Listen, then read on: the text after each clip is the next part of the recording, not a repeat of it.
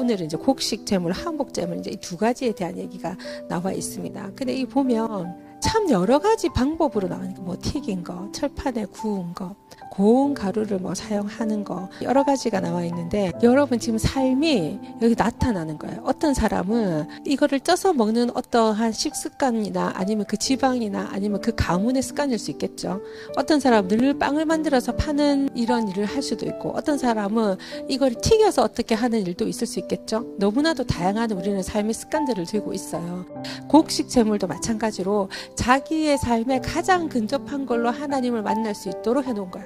네가 가진 것에서 좋은 것을 들이되 여러 가지의 방법들을 이렇게 쭉 놓으면서 참 우리에게 많은 배려를 하신 것 같아요. 그럼 지금에서 좀 보면은 여러분의 삶도 너무나도 다양한 삶을 여러분 가지고 있죠. 그 다양한 여러분의 삶 속에서 이 화목제와 제물을 드려야 되는 이 부분이 나오는 거예요. 이미 제물은 예수 그리스도로 제물은 드려졌어. 그 예수님의 그 피 보혈로 내가 어떻게 살아갈까는 여러분의 각자의 삶마다 다르다고 지금. 그 재물을 드려야 되는 방법이 여러분 이 화목한 재물을 여러분의 삶의 재물을 하나님께 드려야 됩니다. 드려야 되는데 우리가 주님을 기념하기 위해서 이게 모인 거 알죠? 예배가 제사가 아니에요. 그를 기념해서 이게 있는 거야. 그러면 제사는 어떻게 드려야 되나? 여러분의 골방에서 여러분이 주님과 함께 그걸 드리면 됩니다. 나의 잘못을 용서받는 어떤 시간들. 우리는 죄가 있어요. 그래서 하나님 앞에 나의 죄를 고백하는 시간들이 반드시 필요한 거예요. 2장 그 11절에서 13절 보면 하나님과 언약을 맺을 때 넣는 소금을 빼놓아서는 안 된다. 너희가 바치는 모든 재물에 소금을 넣어라. 이렇게 얘기했어요. 소금을 넣어라. 소금은 맛을 내잖아요. 맛을 냅니다. 소금이 더 들어가면 그 맛들이 진해져요. 삶의 맛들이. 근데 또 소금을 잘 넣으면 방부제 역할도 하고, 그리고 정화시키고 깨끗하게 하고, 그 깨끗하게 정화할 때는 항상 소금이 들어가요. 뭐 이런 모든 일들에 이게 소금을 빼놓아서는 안 된다. 그래서 여러분의 삶에 소금이 필요한 거야. 여러분을 맛을 내게 하고, 여러분을 정화시키는 그 소금의 역할이 과연 뭡니까? 말씀이지. 말씀이 여러분의 삶에 들어가야 됩니다. 여러분의 곡식 가루 안에 여러분의 삶에 말씀이 일하는 소금이 들어가야지만 그것을 여러분 토하게도 하고 배설하게도 하고 짭짤하게 이렇게 간도 맞추는 거야. 여러분의 삶이 아름답도록. 그 말씀은 이꼬르 누구예요? 예수님의 이꼬르. 예수님 이꼬르 누구예요? 하나님. 그래서 결국에는 말씀으로 여러분의 삶이 맛있게 조정돼야 된다. 간을 잘 맞출 수 있게 돼야 된다는 거지.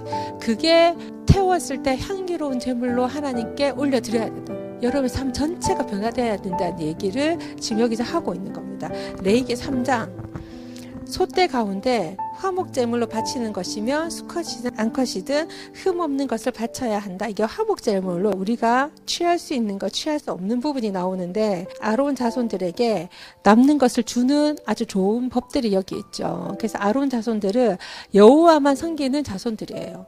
이 사람들은 열한 지파가 제사를 드리고 남은 것들을 이 사람들이 다 차지할 수 있는 가져갈 수 있는 복을 받았거든. 대신에 뭘 못 받았냐? 자기들 산업을 일군다든지 밭을 일군다든지 이걸 못하게 돼 있잖아요. 그러니까 땅이 분배가 안 되는 사람들이에요. 땅이 대신에 소득이 있죠. 계속 이제 예배를 드리고 자기의 할 일들을 하며 자기들이 먹고 살고 안위를 누릴 수 있는 하나님의 곡식 창고가 가득해지는 그 거기에 일원이 딱 되는 거야. 신약으로 왔을 때 만민 제사장이란 말 들어봤나? 제사장이란 말은 누가 제사장이란 말이야. 내가 제사장이란 말이야. 자기 혼자 주님과 이렇게 딱 맞대어서 말씀을 비춰봤을 때 저는 삶이 이렇고 이렇고 이렇게 해서 저는 이렇습니다. 하나님 용서해 주십시오. 예수 그리스도 거룩한 피로 저를 정결케 해 주십시오. 이렇게 해서 제사를 드릴 수 있는 거예요. 그러니까 이거를 만약에 예수 믿는 사람 놓치잖아. 그럼 어떻게 될까 우리가? 여러분 영이 죽는 사람이 되는 거예요. 우리가 예수 믿어서 받은 복이 뭐예요? 하나님과 영이 연결된다는 거야. 그래서 하늘로부터 오는 지혜를 받을 수 있고 하나님과 같은 생각을 할 수 있다는 이 세상 누구도 누리지 못하는 특별한 어떤 존재가 되는 거예요 우리가. 그래서 처음에 예수 만날 때는 막 심장이 뜨겁잖아요. 그러니까 회개가 절로 돼야 안 돼요. 처음에는 굉장히 하나님 만나는 모든 통로가 이런 제사처럼 만난다고. 딱 이렇게 하면은 자기가 확 보이잖아. 그리고 저를 불쌍히 여겨줘서 이렇게 되는데 조금씩 가다 보면은 내가 제사를 드리는 이걸 자꾸 잊어버리고 그냥 가만히 앉아 말씀 들으면 되겠지. 그 다음에 찬양 들으면 되겠지. 그럼 성경을 좀 외우면 되겠지. 아니면 뭐 새벽 예배를 드리나 새벽 기도를 하나 이런 식으로 제사가 빠진 나머지 행위로 하나님과의 관계를 채우려고 하는 이런 게 생기기 시작한다고. 근데 그렇게 되면 여지없이 어떻게 되느냐? 종교인이 되는 거야. 그러니까 불교와 뭐 다를 바 없는 사람들이 되는 거지. 그러면서 영적 총명을 잃어버리게 됩니다. 영적 총명. 그래서 하나님께 그것을 받아오는 게 중단돼 버리는 사람이 되는 거예요. 사람의 지식으로 가는 사람이 되는 거야. 난 여러분이 이걸 잃어버리지 않았으면 좋겠어. 하늘로부터 오는 지혜가 여러분한테 있기를 바랍니다. 나의 행위로 하나님과 내 관계가 연결되고 싶어 하는 이걸 빨리 버리시고 내가 제사를 지냄으로 하나님과 연결되는 생각을 가지시길 바래요. 자, 3장 16, 17절에 모든 지방은 누구의 것이다?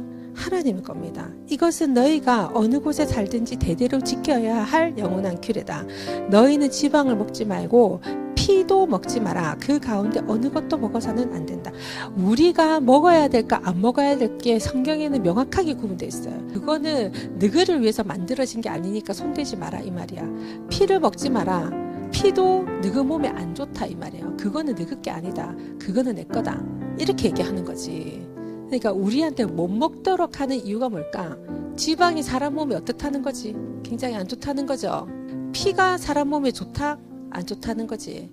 그래서 이 두 가지는 먹지 말라고 우리한테 신신당부를 하는 거야. 그거는 내 거라는 표현까지 쓰시는 거야. 어쩌다가 섞여서 먹을까 싶어가지고. 와, 근데 이거를 보고 하나님 얼마나 감사하신지. 내가 이거 혹시라도 먹을까봐. 그래서 내가 몸이 망가질까봐 이렇게까지 경고를 내 거니까 손대지 마 여기까지 경고하시다니 너무 감사하지 않아? 여러분 하나님에 대해서 오해하지 말기를 바랍니다. 여러분이 여러분의 삶을 불살라 바칠 때 반드시 그 말씀의 소금이 여러분의 삶의 간도 보고 여러분을 정화시키길 바랍니다.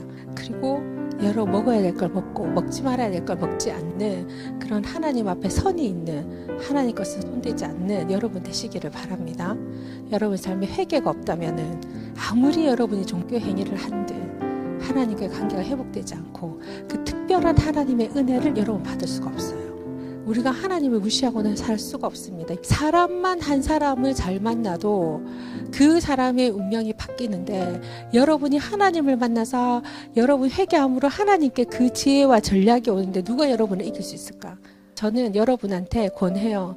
그 하나님과의 그 끈, 하나님이 나를 특별하게 만드신 그 회개, 예수 그리스도 피, 그분의 십자가 이걸 잊지 않기를 바랍니다.